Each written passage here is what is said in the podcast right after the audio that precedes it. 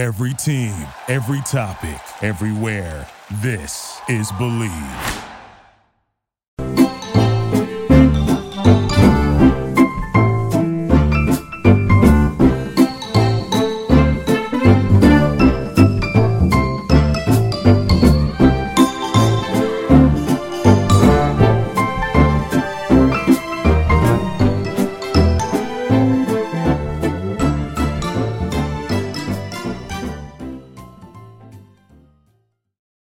Football is back, and BetOnline remains your number one source for all your football betting needs this season. You'll find the latest odds, matchup info, player news, and game trends. And as your continued source for all sports wagering info, BetOnline features live betting, free contest, live scores, and giveaways all season long. Always the fastest and easiest way to bet on all your favorite sports and events like MLB, MMA, tennis, boxing, and even golf. Head to betonline.ag to join and receive your 100% welcome bonus with your first deposit. Make sure to use promo code BLEAV, B L E A V, to receive your rewards. BetOnline, where the game starts. All right, folks, uh, welcome to the show. This is Jeremy Evans, your host of the Bleav in Sports Law podcast, where we talk about entertainment, media, and sports topics and we have a very special guest with us today. This is episode 40 of season four. We have Jonathan Handel, who is a uh, writer, a journalist, a uh, a lover of poems, an entertainment and tech attorney at Troy Gould. Um, he also now uh, contributes to Puck, but formerly with the Hollywood Reporter, which is uh, probably the biggest publication in terms of Hollywood and everything that goes on there with regard to uh, to business dealings and everything else in the industry. Uh, he's also a adjunct professor. He's a graduate of Harvard Law School in 1990, and he's uh, been an adjunct professor at UCLA, uh, USC, and Southwestern law schools. He's a terrific individual, a wonderful human being, and I was chatting with him and glad that he's with us today. Uh, you can follow him on Twitter at J Handel. That's J H A N D L. So, Jonathan, welcome to the show. Thanks for being with us. So, absolutely my pleasure. Thanks for that kind introduction. Well, awesome. And appreciate you taking the time. So, I guess, you know, we were having a little quick conversation before we got on today, and I would love for you to start with um, the poem that you shared with me. And it's just, it's so beautiful. And I'd love to, uh, I'd love for the, for the listeners to hear that one. Sure, absolutely. So this is a um, a poem that popped into my head. Really wrote itself as I was driving to dinner the other day, and uh, the poem is called "Yellow Roadster," and it goes like this: I leave the house like a bat out of hell, fly down roads that I know so well. My SLK hugs every curve as I zip along with style and verve. I'm en route to sushi, so if you ask me, I'd rather be driving than swim in the sea. I love it. It's so beautiful. Oh my gosh. Thank um, you. Man, that's really good. That's really good. Uh, I think my only claim to fame on poems, Jonathan, is I think I wrote one when I was in fourth grade about bears. So it might be it, it, might be still around here somewhere, but uh, that's awesome. And I, I, forgot to mention not only is Jonathan a, a wonderful poet, uh, but he also uh, serves as special counsel to SAG-AFTRA, which is the big uh, obviously union in Hollywood. Um, he also serves as executive at WIO. Uh, it's an entertainment software company, and you can regularly see him uh, and and and read articles and columns from him in the New York Times, BBC, Reuters, NBC, CNN, ABC, and CBS. So, Jonathan, you know we've been friends for a few years now. I've always loved reading your pieces. You always, you know, give a wonderful insight with your legal background into Hollywood and politics and everything else. Um, talk to us a little bit about how you got your start at the Hollywood Reporter and how you were able to kind of use your legal skills uh, to get into sort of um, uh, the journalism side. Sure, and and one correction, I actually uh, SAG-AFTRA was a client of mine for about two years, and with a and a title went along with that special outside special counsel, but they they are no longer a client. The uh, relationship has uh, ended, and um, uh, and in fact, I represent um, producers in their dealings with SAG-AFTRA and other guilds. Um, but uh, really only producers who are looking to to deal amicably with the uh, the unions and so that it's a situation that's a you know a win-win and uh, and and SAG is aware of that of course and uh, I've I've interacted with the union in many different contexts as a journalist as a uh, as a lawyer for the union as a lawyer now for producers uh, as an advocate for members it's uh, you know I've had a very interesting set of relationships with the union and uh, and likewise, my first entertainment law job, my third law job, I guess, was uh, I was an associate counsel at the Writers Guild many years ago, about 30 years ago now. Um, to, to, give you a sense of my backstory uh, and leading up to the journalism, um, I was a math and science kid and uh, and computer kid in high school and did applied math uh, and computer science at Harvard as an undergrad. Um, was involved in gay activism and gay rights at school, and then when I graduated, uh, was a gay activist in uh, in Cambridge, and uh, was asked to write a law, write a civil rights law for the city of Cambridge, uh, even though I'd never even read a law at the time, and that's a whole story in and of itself. But that's what led me to pivot and go to law school, and um, I I was very involved, deeply involved in politics to the point where uh, when I voted in presidential elections for, you know, president, vice president, uh, governor, senator, congressman, everything on down, every single person that I voted for was someone I'd met, and most of them were people who'd asked for my endorsement. So, you know, I was on this career track, and people were wanting me to run for city council, and there'll be a senator one day, and all this kind of stuff. But I, um, uh, for a variety of reasons, including the weather uh, in the Northeast, you know, really frigid winters and humid summers, uh, I decided on a different pathway and um, moved to LA uh, after law school. Uh, after doing a a year um, clerkship for a federal court of appeals judge, so I practiced um, appellate law uh, and some entertainment litigation for a couple years. Then moved over to the Writers Guild. Got you know got bitten by the entertainment bug, and then to a transactional firm and I've been doing transactional, you know, entertainment law contracts and negotiations for, uh, you know, for about three decades now. And in 2007, the law firm that I'm non-exclusive with, uh, Troy Gould, as you mentioned, uh, hired a publicist uh, to get us in the media, get more business. And she comes to me mid-year and positions me as an expert on uh, guild matters, as the Writers Guild is in negotiations that were going poorly with the studios, the AMPTP, the Alliance of Motion Picture and Television Producers. And um, I wasn't actually an expert at the time. I had been at the Writers Guild, but that was for a year, 15 years prior. And I very quickly became one because she set up a lunch for me with Variety's labor reporter, and she was she was like the uh, Dave McNary was his name, uh, now deceased actually. Uh, and the publicist, uh, she was like the cat that caught the canary, or, or the cat that caught the McNary, as the case may be, because it was a great get for a small law firm. But I was like, oh hell, this is going to go, you know, really badly because this guy's been covering this stuff for ages, and I'm not an expert. But I quickly became one, you know, refamiliarized myself with these long contracts and everything.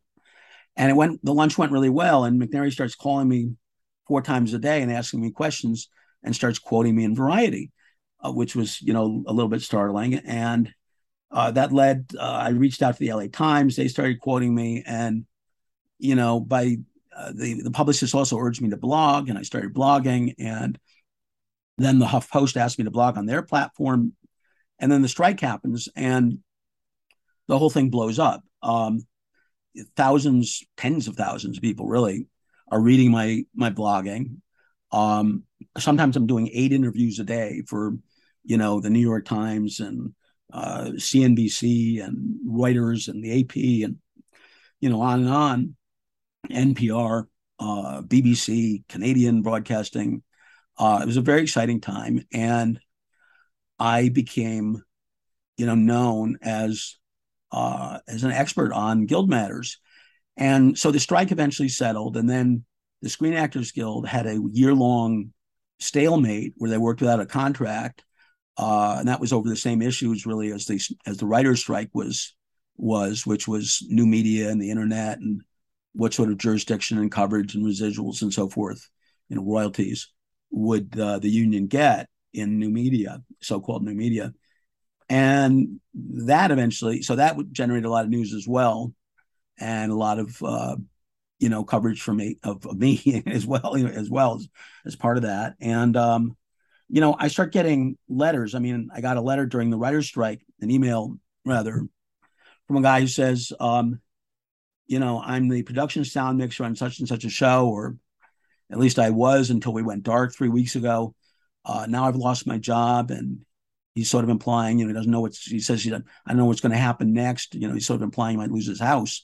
Um, he goes, but at least thanks to you, I know what's going on, which you know was very gut wrenching to get an email like that. And what also happened was that uh, the LA Times reporter who had been quoting me eventually stopped quoting me. And I said to him, you know, Richard, why don't you quote me anymore?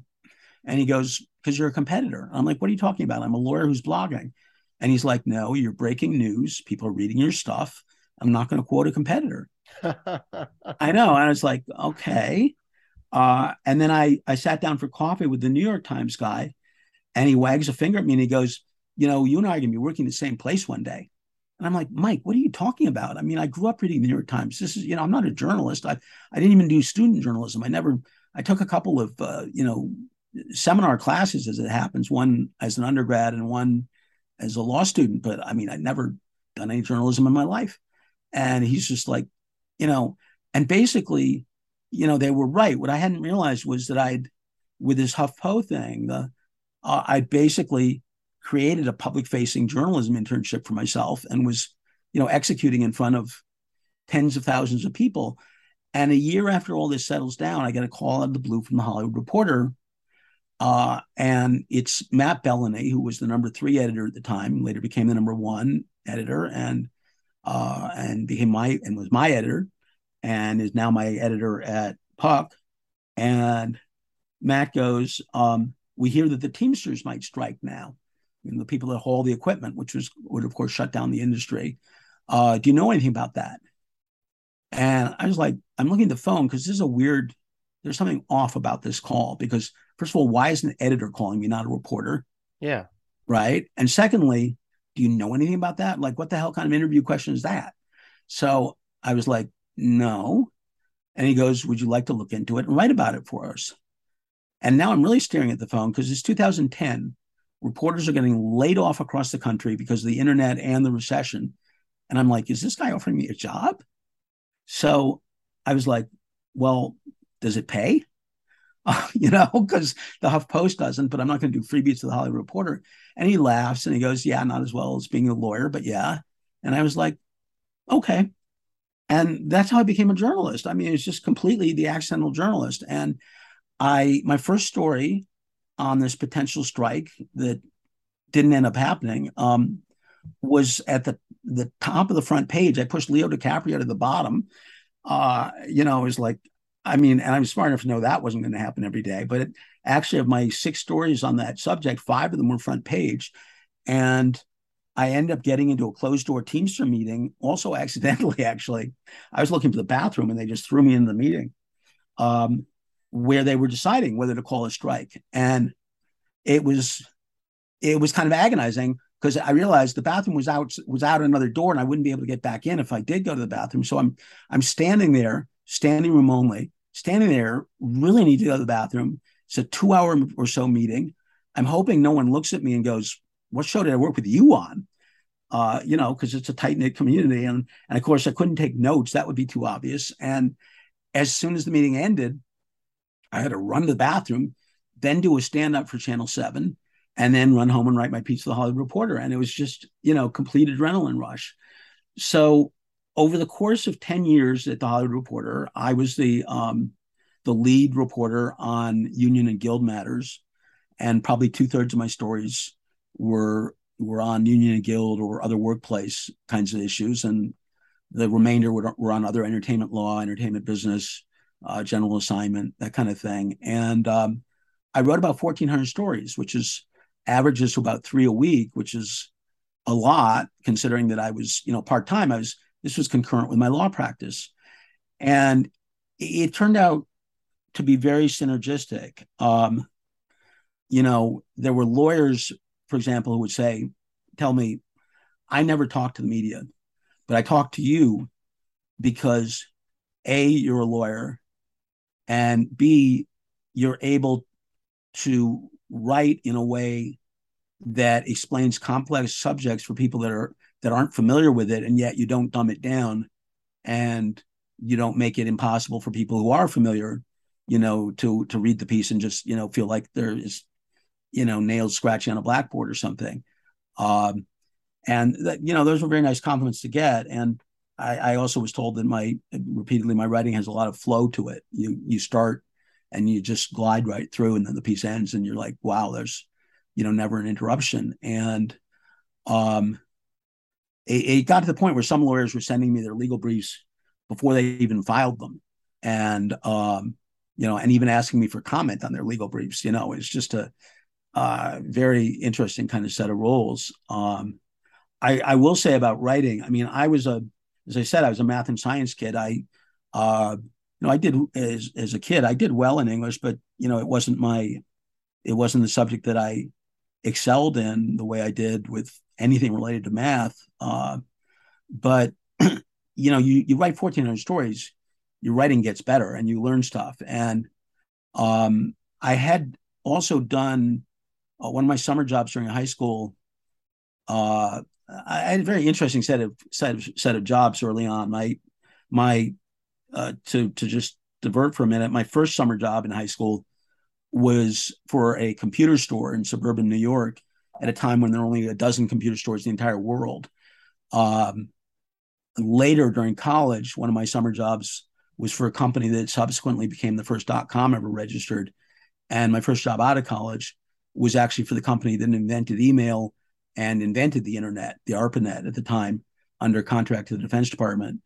But um, you know, so very kind of present in the creation almost in some ways. But uh, I also had worked one year for IBM uh, in high school, which was, you know, the computer company at the time, and did computational linguistics. I wrote a program where you could type in an English sentence and it would spit out a sentence diagram, would analyze the, you know, what's the subject, what's the, what are the adjectives, the, the verb, the object, all that kind of thing.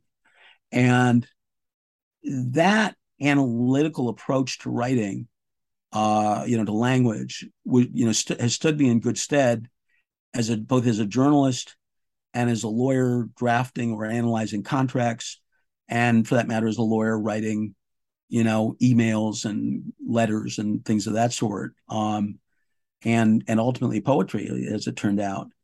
Uh, so the other thing was that was really helpful was that after I wrote that program, they IBM wanted me to write a technical report describing the work I'd done.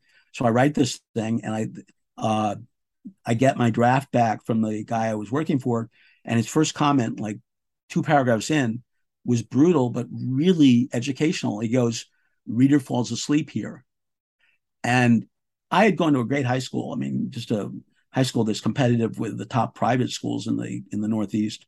I was very lucky in terms of what my parents were you know where they moved and what they were able to provide for us um, but that was the first time i really realized you know truly realized that writing is an interaction between the writer and the reader. And what i would say um, to people you know interested in writing or curious about writing and and journalism and writing of all sorts is that the, the one thing i say is that every word every punctuation mark, every sentence, every paragraph and subheading is an opportunity to lose the reader. Because in most cases, the reader would rather be doing anything other than reading your writing. They'd rather be playing on Facebook or Instagram uh, or TikTok. They'd rather be playing video games or sports, especially listeners to this podcast, I would guess, uh, or watching TV, watching movies, going to the beach. They'd rather be doing anything other than reading your writing. And so the bar uh, that you have to aspire to if you want your writing, you know, to truly make an impression is actually quite high. And it's, uh, you know, for most people, uh, for many, for most people, it's very difficult, and I, I'm sympathetic to that. I'm, I'm very lucky. Uh, it, it turns out I'm wired for writing, uh, and, and I'm wired for rhyme, as you, uh, you know, as you heard with that poem. Right.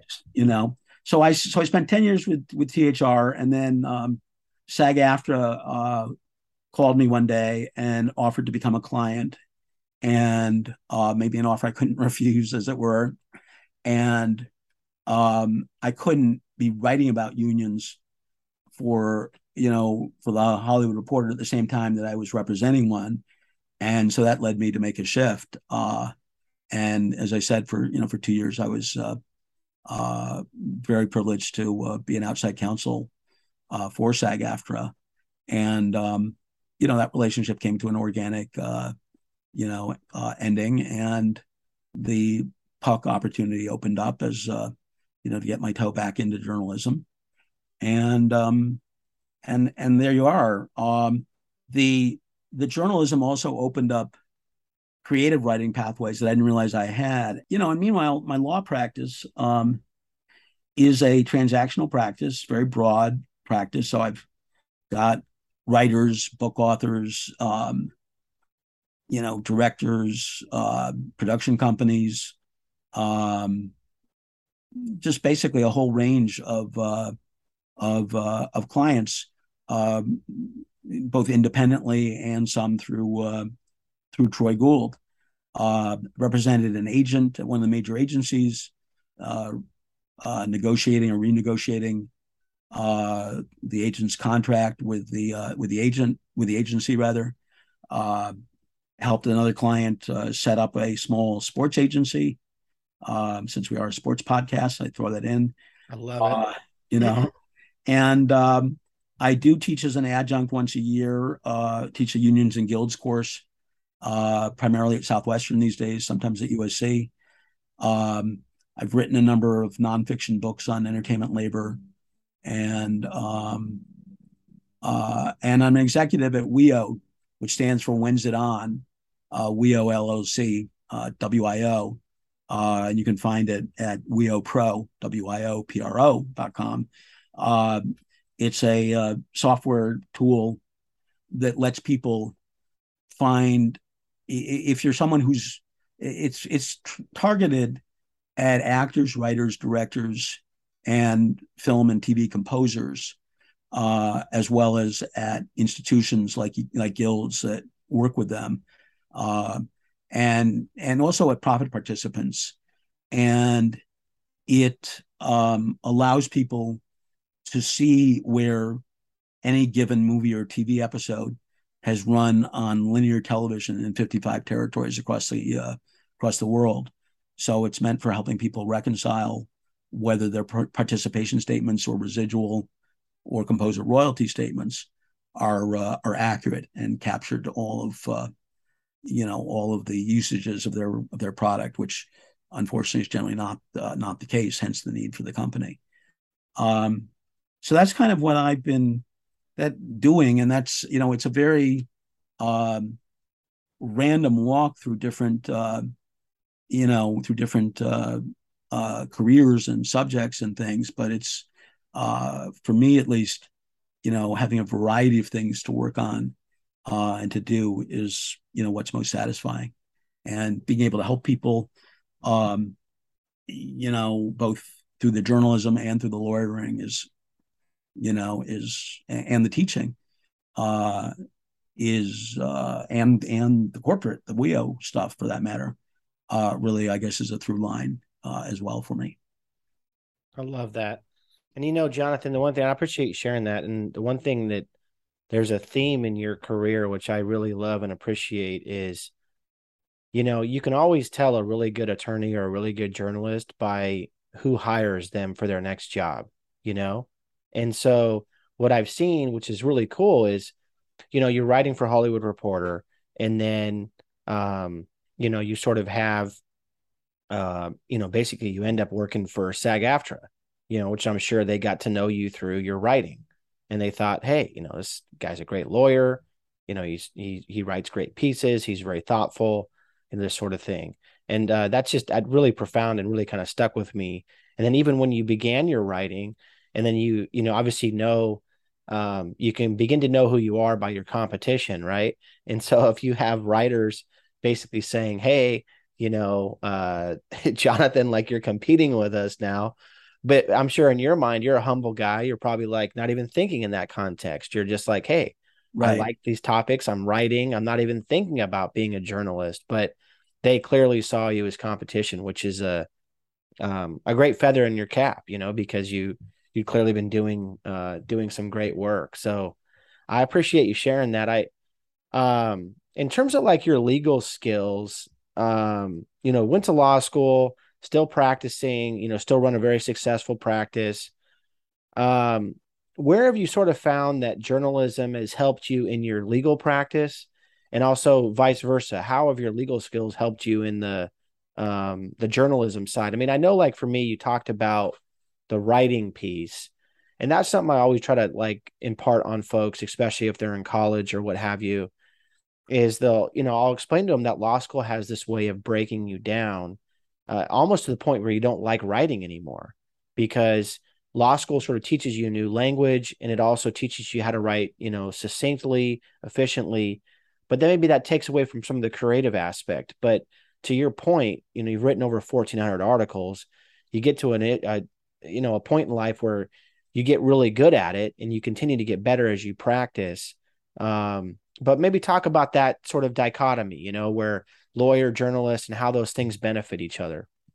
Sure. Um, they, for me at least, they were extremely synergistic. Um, the um, the journalism has brought me into contact with a larger array of people uh you know an additional array of people that I was not in contact with in the law practice and you know made me made me known to uh you know to people. I mean i'm you know i i've i don't represent i i have in the past represented uh, of you know I was at a firm where we represented some A-listers, and uh, I have one or two uh, A-list clients, but that's not the the meat of my practice. And so I'm, you know, I didn't in my practice I didn't regularly engage with, um, you know, with some of the people at the very uh, you know highest levels of entertainment, uh, corporate and agency uh, world and the, the, the journalism changed that and made me a known quantity to people. I mean, even as early as when I was doing the blogging at one point, um, I was at some conference and we all had name tags, and the head of ICM bumps into me at the time, uh, Jeff Berg, and sees my name tag and he goes, "Oh, I read your blog all the time," and I, I was like, you know, I was kind of flabbergasted. I didn't know what to say really, I just, except to thank him.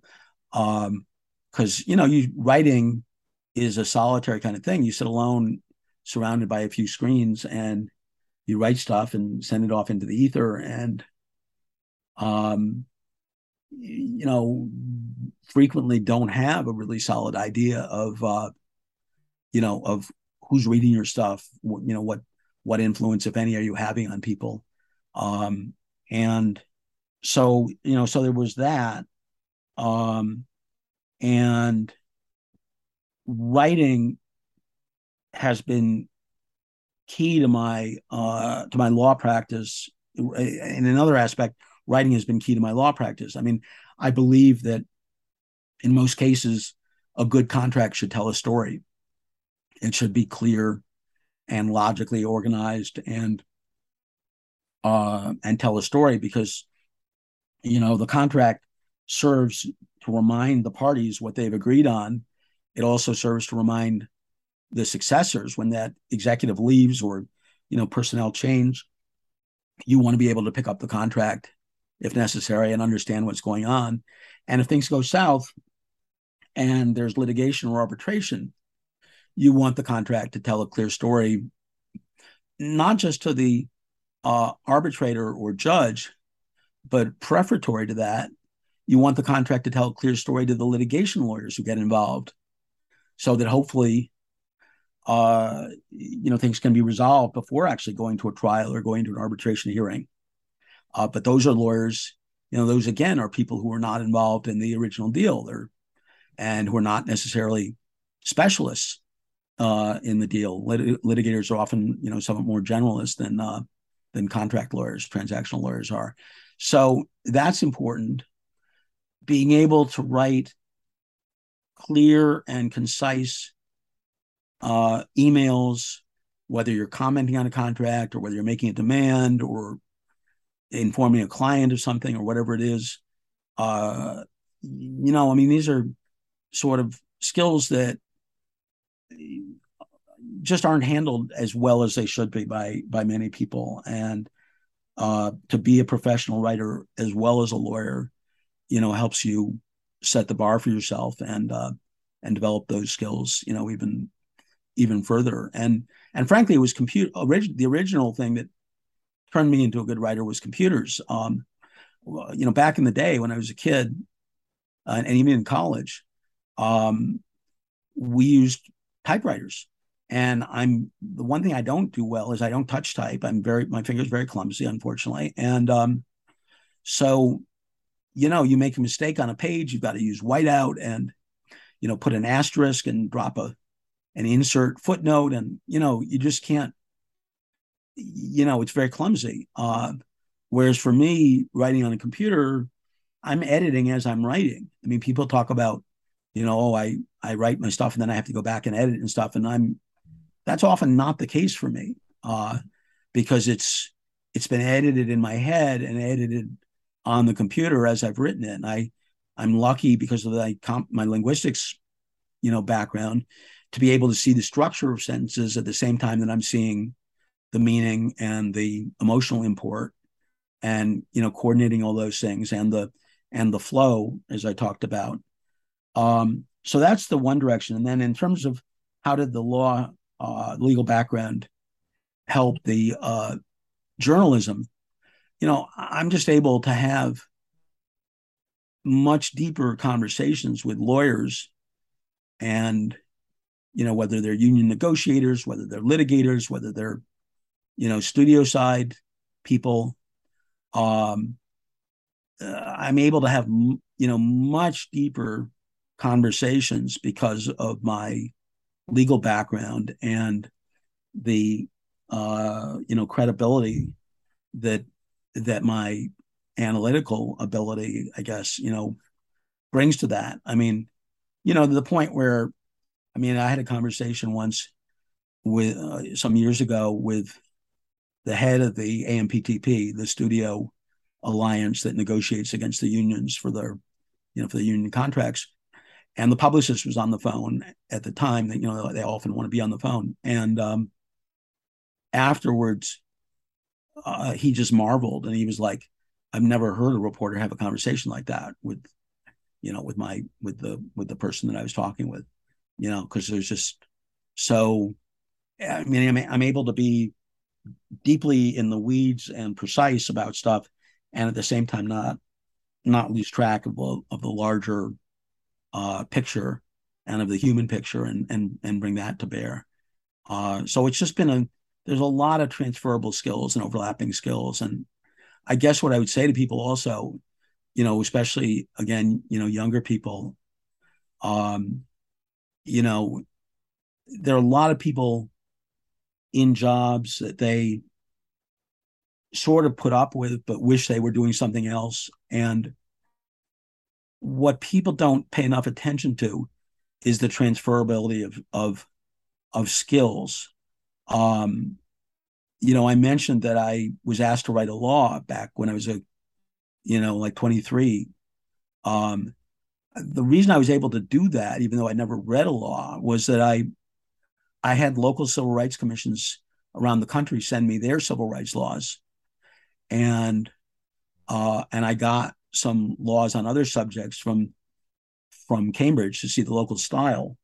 And this city council had asked me, as I said, to, to write a civil rights law for Cambridge because I I was the one who had uh, spearheaded the drive for it, uh, you know, to include gay rights, but uh, broad, you know uh, broader than that. And when I looked at these laws, and read all this stuff, I realized this is a lot like programming a computer, which was a skill that I obviously had. Um, you know, legal documents, legal, I mean, laws and also contracts are a restricted subset of English. You have to define your terms. Uh, a lot of it's very procedural, you know, this, this, this, one after the other. Uh, a lot of it's got a lot of conditionals to it, a lot of if then else, uh, which of course software does also. And you have to be very precise about your grammar and even your punctuation, again, like software. And I literally looked at all this stuff that I'd never, you know, seen before in my life and was like, you know, if this is all this is, this is easy. I can do this. And I think people don't always give themselves enough credit for that. And and the other thing is with the internet today, you can, you know, if you can make time, you can avocationally be what you want to become. I mean, that's what happened to me with the journalism without even realizing I wanted to become that. Uh, but, you know, suppose you're a graphic designer doing, you know, not particularly interesting work, let's say, in a not particularly interesting to you, at least part of the country. But what you'd really love to do is design automobiles in Southern California for one of the design shops for one of the major auto manufacturers, you know, domestic or foreign. They a lot of them have their, you know, have design facilities in Orange County. It's a you know a hub for that. Well, you've got transferable skills. You're a graphic designer. So, and the other thing is, uh, there are paper, there are websites, and there are paperback books on almost everything these days, whether it's entertainment law or designing cars. So, start educating yourself. Start designing some cars. Then reach out on LinkedIn when you have some stuff that looks kind of cool reach out on LinkedIn to people who work where you want to work. Don't ask them for a job. Say, tell them, I've done this this stuff. It seems kind of cool to me, but could you take a look at it and give me some, you know, critique? And now you start developing relationships and you start planning yourself in people's minds as someone who's, you know, potentially part of the club. And the next thing, you know, it might be like, well, hey, I'd, I'd love to come out in LA and visit your, you know, your studio, meet you in person, meet some of your colleagues. And then suddenly you're no longer in Cincinnati or whatever. You're you get a job offer in, you know, in Los Angeles, Orange County. No, and I appreciate you sharing that, Jonathan. I mean, it's so fascinating how um, you know, how you're able to leverage, but also just learn from each side of that. Cause you're right. Cause it's like, you know, as a lawyer, you can be more technical and and have those technical conversations and you know you know the language and there's that level of trust but then as a journalist you know you have that mm-hmm. ability to ask the tough questions and and to get beyond um you know what what many might sort of claim is lawyers taking the easy way out of it depends right or or um or maybe not getting to the heart of something because they're they're worried about a certain result Whereas as a journalist, you're just worried about getting to the truth and worried about sharing something. So I appreciate that. Um, I've got a few more questions for you, and then um, we'll let you go. I know you're a busy guy. The first is sort of how has uh, the internet and social media changed your uh, position or duties uh, in your different roles? Well, you know, dramatically. I mean, as a as a journalist, you know, when I was a uh, you know, a day to day journalist, the Hollywood Reporter, you know, people say, "What's your deadline?" And the usual answer was, you know, five minutes ago when my competitor posted. I mean, very competitive time wise, and a lot of pressure to both to be both first and best at the same time, and that's a um, it's an adrenaline rush, but also uh, you know stressful and you know uh, and disruptive at times. Uh, and there are some days when I was completely a journalist, some days when I was completely a lawyer, uh, other days when I'm tearing my hair out, you know, trying to juggle uh, different deadlines for both of those uh, professions. Social media, I use social media primarily uh, as a well, LinkedIn I, I'll use to find to find sources sometimes, but I use social media primarily as a as a one way uh, tool. to uh, you know if I wrote if I write an article, I'll do uh, social media posts on my Substack, which is jhandel.news J H A N D E L dot news, which is a Substack with news and poetry and you know ruminations and of, of all sorts and fairly infrequent Substack, but uh, I welcome people to uh, sign up. Uh, you know, and on my LinkedIn and Twitter and uh, and Facebook, um, I try not to respond to comments on social media because the vast majority of them are, you know, uh, ill informed uh, and uh, and sort of you know excessively provocative. I mean, it's um, I, I, just say to people, I don't pay Twitter no mind. I mean, you know, people uh, Screen Actors Guild politics is very um, partisan and divisive, uh, in particular, and so you know, if a faction feels that I've done them wrong, it's you know, well, here's all this evidence that you know uh, Handel is you know is corrupt or he's this or he's that, and you know, I the way I deal with it, I, I had an actress, famous actress, come up to me at a um, at a rally they were holding outside SAG headquarters, SAG-AFTRA headquarters, and wag her finger at me and say, "You're a bad reporter." Uh, she was unhappy that I had uh, found a finally found a copy of a confidential report and revealed that it didn't, uh, in fact, say what her faction had long claimed that it said. And I just folded my arms and looked at her and said, uh, I'll call her Jane for the sake of this. I, I said, uh, you know, Jane, we're just going to have to agree to disagree on that.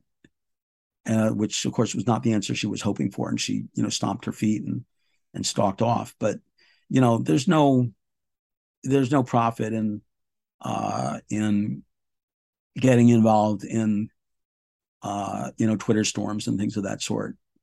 Uh, you know, by and large. So, um, you know, that's uh, in in terms of you know the law. Um, you know, the internet is. I mean, whenever someone asks me a question that I don't know the answer to, I my response is, you know, Google knows all and tells all.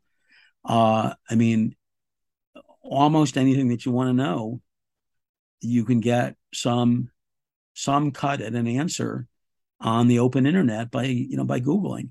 Uh it's just you know it's an astonishing resource. I mean my mom worked for the american bar association when uh, before i was born you know like the, she worked in the 50s and when she described what she did she would get letters from lawyers like you know i want to start a law practice in kentucky. Can you give me some advice or you know what's the best book on real estate law in nebraska? And she'd write back you know and you know a week later and then a week after that there'd be another response back and forth. And i said mom you, you were google. And she kind of laughed. But yeah you know those are all things now if you want to start a law practice in in kentucky and need to know what to do you google how do i start a law practice in kentucky? Uh you know so we live in a world i mean people make fun of librarians uh you know little old lady kind of stereotype Google is a big librarian.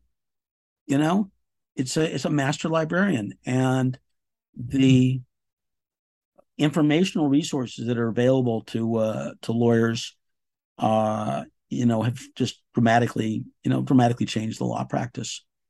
Yeah. No, it's um it's so interesting because you know, to your point, I remember I was writing for Dodgers Nation for I don't know, 2 3 years wrote about 90 articles for them. Uh-huh. And I remember my mother saw an article that I wrote and she, you know, she wasn't um, you know, the biggest baseball fan, but you know, she she loved baseball and in the sense that um, her son loved it, you know, so she would she would watch it if I was watching it or whatever. Right. Or if the Dodgers were in the playoffs or you know, which seems to happen a lot lately, thankfully. But um, um so and I remember she read an article one time, and I didn't ask her to read it. I think she just came across it. She probably saw that it was on social media or something. And she saw one of the comments at the bottom of the article by, you know, random person. I didn't know who the person was. and she called me and she said, "Oh my God, did you read what this person wrote about you?" And and I said, "No, I haven't." And I said, "I made a commitment to myself a long time ago to not pay attention to that stuff because the second that you put yourself out there in your writing and your podcasting, people are going to have comments, and as long as you're in touch with, you know, your sort of stream of advisors that you trust and your friends and your colleagues and people that are willing to challenge you." um, and you have your ear to the ground in terms of what the people are saying, but not in the sense of very specifics as as to people, you know, uh, saying sort of like terrible things. So I said I ignore it, you know, because if you engage with people on platforms, um, it, first of all, it's not the greatest place to engage in a conversation, and then generally people who are wanting to conversate on social media are just looking to make a point. They're not looking to learn right. or or engage and and I think you said that really eloquently and and so I admire that because you really you can't do what you do and and continue to engage uh with content that way. I mean it's just it's impossible. You're to um you know for whatever reason it's you know that's not going to be a pleasant a pleasant experience. So um I appreciate you sharing that and I just so two last questions Jonathan. So one is second one is um uh, what does the future of the business look like, both for for lawyers and also for journalists? Uh, and and maybe even I know you're a technology expert as well, so maybe uh, talk a little bit about that aspect uh, with regard to those two uh, business areas.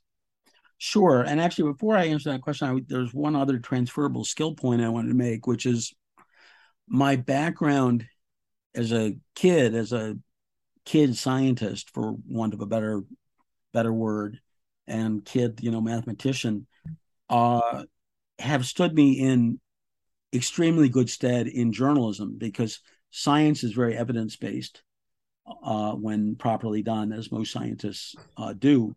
And so, you know, some stories. I mean, I, I reported on a story, wrote wrote several dozen stories about accusations of sexual misconduct against uh, four prominent uh, gay guys in the entertainment business that uh, that turned out to be false, and um, the uh, the journalistic response to the accusations and the and the civil lawsuit that was brought, you know, was really initially a rush to judgment, and I did not rush to make a judgment. I was uh, my my approach to this was let's find let's see the evidence. Let's see what the evidence uh, reveals. Let's just bring it forward. Uh, and that's you know that's the way you approach science. You don't assume that if you if you mix two chemicals that you know that the result is going to is going to turn blue and bubble. You mix the chemicals and see what the evidence is. You don't assume with a you know mathematical equation that uh you know that you're going to get a particular result. You analyze the equation and solve for x or you know whatever it is and um and and see where the math leads you. And that same approach to uh, you know to journalism has um, you know still be in very good stead in in controversial you know kind of stories. So you asked where the business is going in a in a where several businesses are going and um, law is you know there's an increasing concentration uh, of of law in big law firms, so-called big law, uh, the top 100 law firms in the country or in the world, uh, based on number of lawyers or based on revenue, that kind of thing. Um, that was never something that I that, that appealed to me. I mean, it's but we one of the results of technology has been a a push to scale things, and so you know, when I was a kid, we would go to stationery stores to buy pads of paper and we'd go to hardware stores to buy hammers. You know, uh, that evolved to big box stores. You'd go to Staples and you'd go to Home Depot and, you know, and that's evolved uh, now to, you know, those stores obviously still exist, but it's evolved to you go to Staples or Home Depot or Amazon, you know, online. Uh, and technology is what's enabled that. Um, technology you know, technology of all sorts. I mean, one of the most important technologies, uh, you know, we, we all know that a lot of stuff is made in China is less expensive than making it here. Well, you know, you wonder what about the shipping costs? I mean, China's a long way away, and um, it used to be that if someone, you know, were to ship pads of paper, uh, that a pallet of those pads would be loaded onto a ship, and then the ship would come to a port, and then it'd be ma- that pallet would be manually unloaded. And there were huge, and by the way, unionized, you know, workforces on the waterfronts. Um, in the 50s, someone came up with the idea of containerization. And you know, now of course the way factories work is and, and they became containerization became popular starting in the mid 60s. You know, a factory loads its stuff onto a into a container. The container is trucked or sent by rail to a port. It's it's shipped, and then the opposite happens. And you know, it's all uh, the the loading and unloading is mechanized. The the containers, maybe not not then, but now, of course, are barcoded and GPS for that matter. So, you know, suddenly because of information technology, uh, you know, it becomes uh, economically practical to to ship pads of paper from uh, you know from overseas and and cheaper to make them there than to make them here. Um, so that you know is slowly having an effect on service businesses like uh, like law, and it's harder and harder for law firms of of certain sizes to survive. They they either have to get big or or downsize. Um, the in terms of journalism, journalism has been uh, very hard hit, very eviscerated by the internet. Um, the first threat uh, was Craigslist, which took away the classified ad business from the uh, from the newspapers, and that was a, a significant source of revenue. Um, but the unbundling of news you know, to you know, read addition, you know, a single story uh, that you find on Google rather than subscribing to a newspaper, uh, you know, has been very difficult. And most newspapers and and television news, for that matter, cable news, except for Fox, uh, you know, have been struggling, and we have an enormous problem. Um, in Australia, they just passed legislation that requires search engines to make payments to uh, to the content to the news content creators under certain circumstances, so that some of the enormous money that's flown that's flowed to tech uh, goes back to people who are uh, actually creating the content. Um, whether that will happen here and in what form, you know, is hard to know. But you know, tech has become, uh, you know is invaded every business and is uh, you, you, see enormous uh, profits being accumulated by a small number of top tech companies and uh, you know and their owners and founders.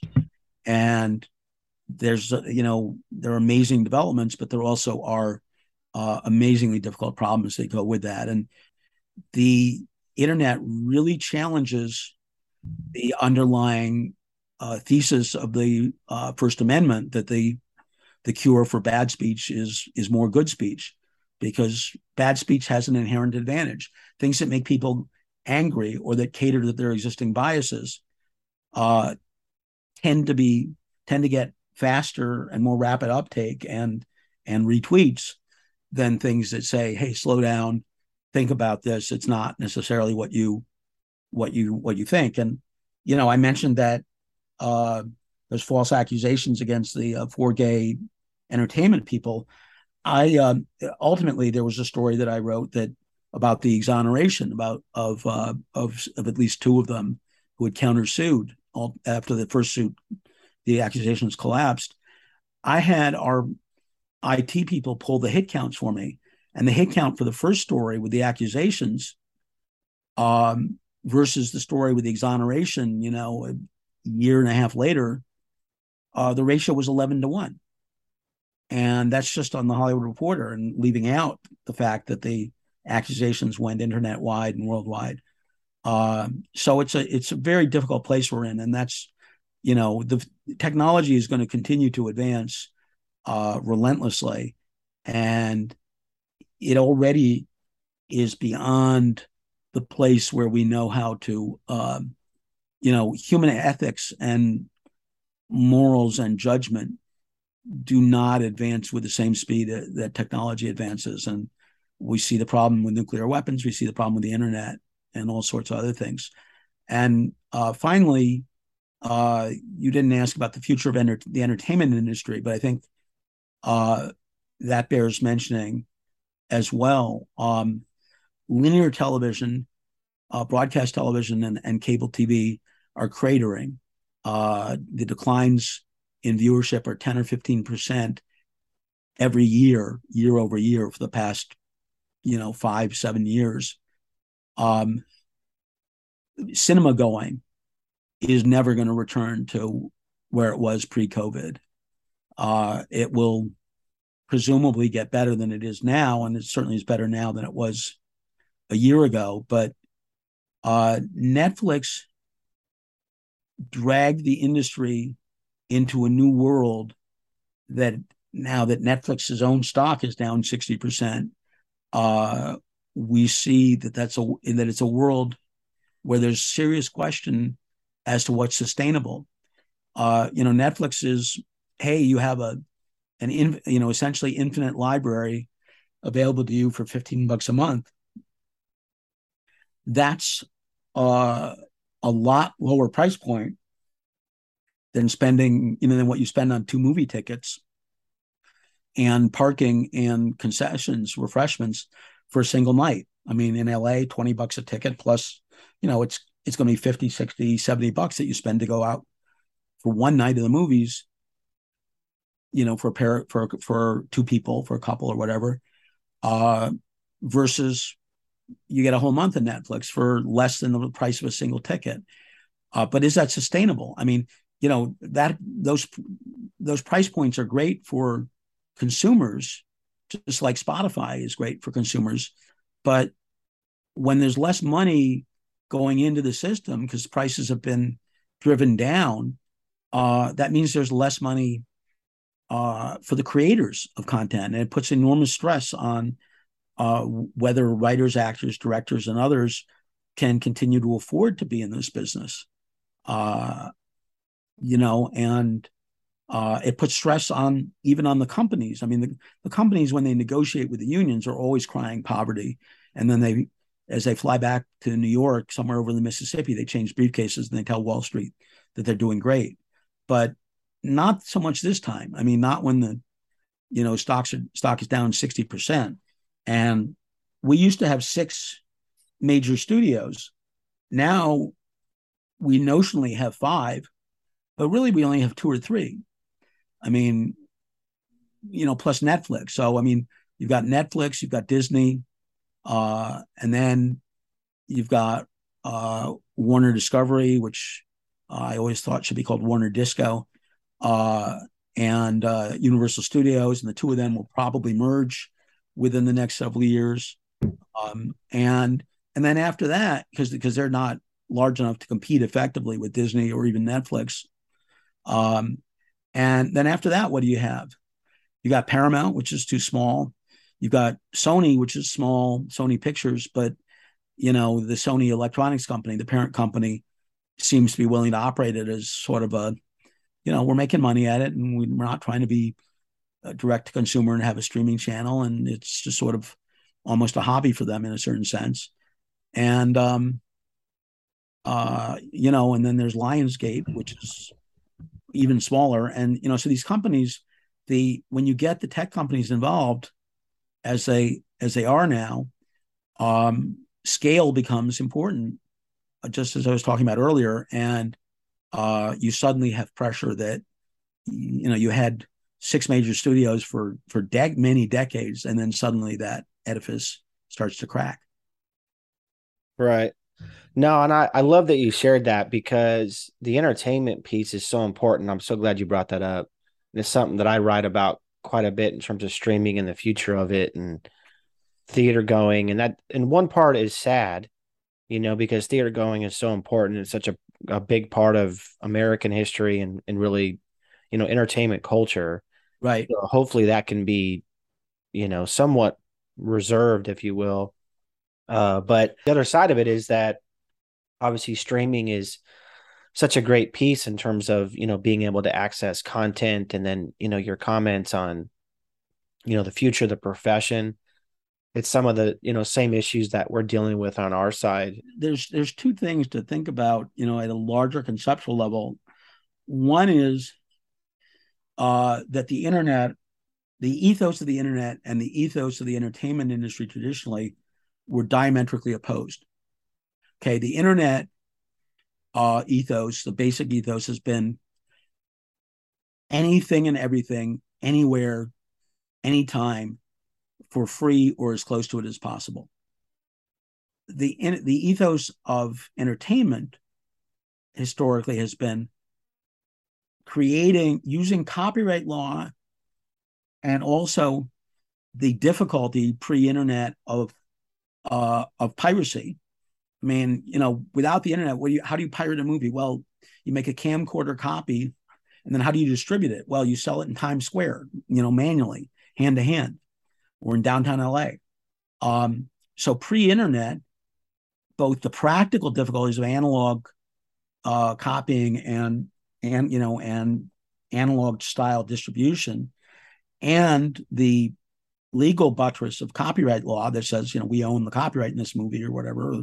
Um, you know, and same thing with music, right? I mean, yeah, you'd make a mixtape and give it to your you know to your college friend down the hall, but you know, and that would take away some of the business of uh, the record, you know, the the music companies, the record companies at the time. But it wasn't, you know, you were talking 10% or something like that. You weren't talking 30, 40, 50% or more.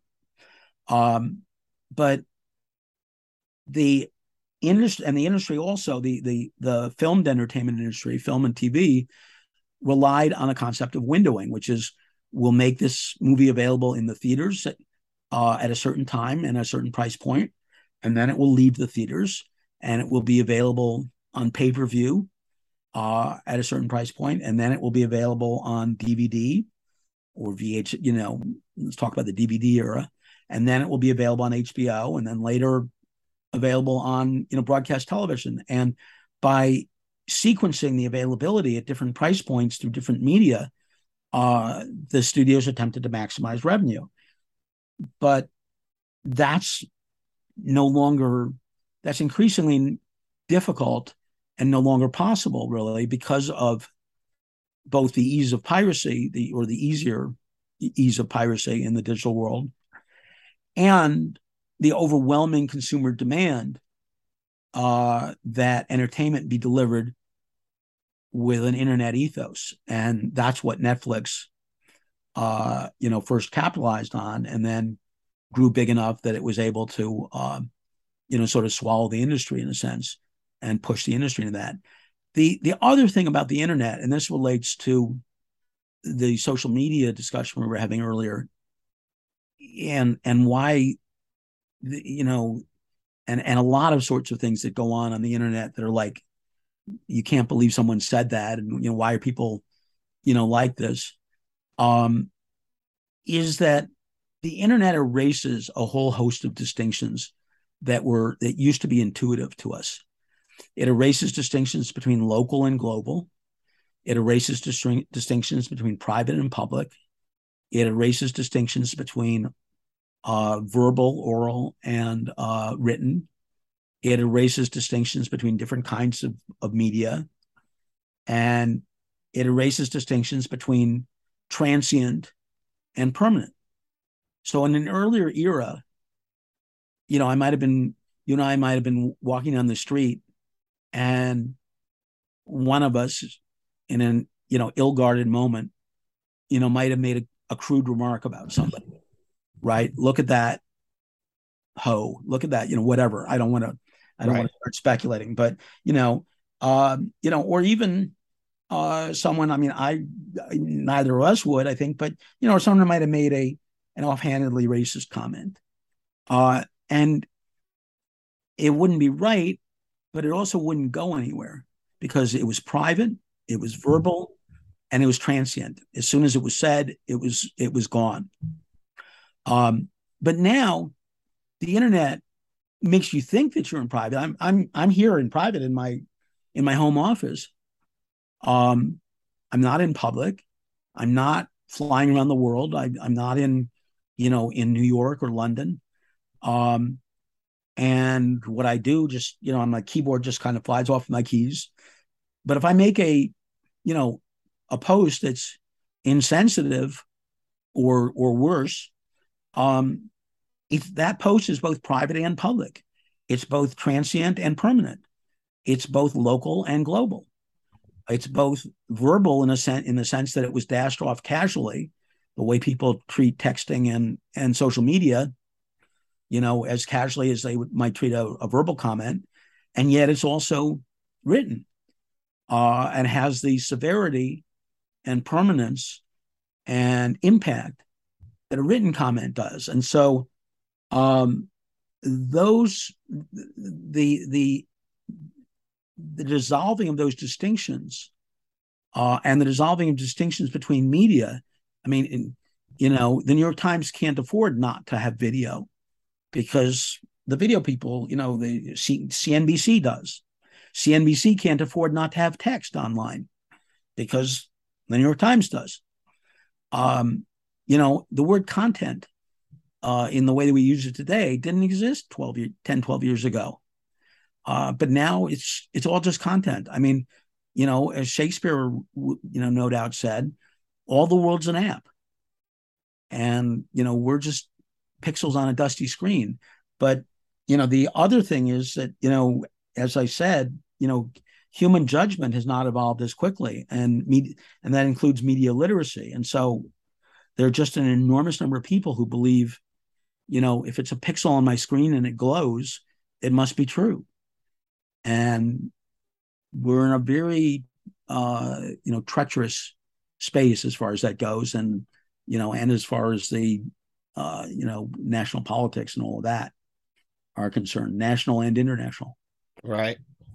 Now, really good points, Jonathan. I mean, this has been such a fascinating conversation, and um, I mean, I'm just I've really enjoyed it, and I and I think, I think one way to close us uh, is one last question, which which you've already done this entire episode, but would be maybe some words of wisdom um, you might have for people trying to break into the industry, maybe whether that be tech or whether that be entertainment or you know as a lawyer as a journalist, however you want to take that or or you know roll with that. But I think we can close with that one.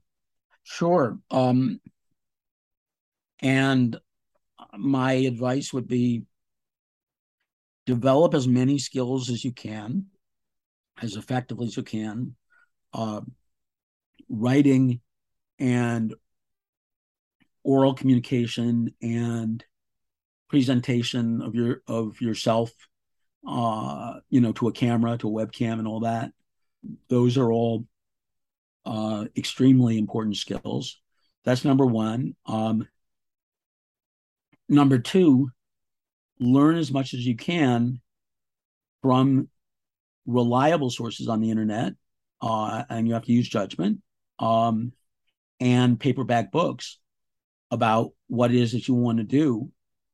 Um, third, think very clearly about what skills you have that may be transferable. And fourth, uh, try to find some time to just start doing what you want to do and and and becoming who you want to be, um, whether it's through, you know, a an extracurricular at you know in in high school or college, whether it's through a um, you know an adult education course, whether it's through a community organization, whether it's through volunteering, whether it's through you know the example I gave with a graphic you know graphic designer, whether it's through just you know doing it and creating it and and and being it. The um, there's a lot of competition for uh, you know for good jobs and you know in in a lot of areas, but there's also a lot of ability avocationally there uh, to simply be what you want to be. You know, you want to be an an analyst of uh, you know for uh, you know for a consulting company analyzing uh, analyzing tech or media or you know or sports or or whatever. Well, just start doing it. You know, set up a Substack so you've got a web presence and you can start collecting uh, email addresses and uh, you know and use your social channels and just start you know just start writing uh, and and analyzing what's going on. Just just be open to the uh, to the world. Really appreciate you taking the time and um, and your expertise and your knowledge and all this. And uh, obviously, look forward to keeping in touch and and keep the conversation going. But again, just really appreciate you and and uh, looking forward to to hearing about what what what you do next, my friend. Well, thank you. It's uh, it's a pleasure to have the opportunity, and I hope uh, uh, that people found this interesting and helpful. And um, uh, if so, they are uh, people are always welcome to reach out. My uh, my Substack, as I mentioned, is jhandel, J H A N D E L E before L dot news. My website is jhandel.com and it has my various contact info on it. Awesome. No, well, thanks for that. And um, we'll look forward to being with you soon, my friend. And again, appreciate your time. Looking forward to it. Thanks, buddy. All right. So, everybody, that was Jonathan Handel. He is uh, an amazing reporter and friend and uh, and lawyer here in California, uh, and uh, just happy to have him on the show. And uh, look forward to being back with you uh, next week. Thank you so much.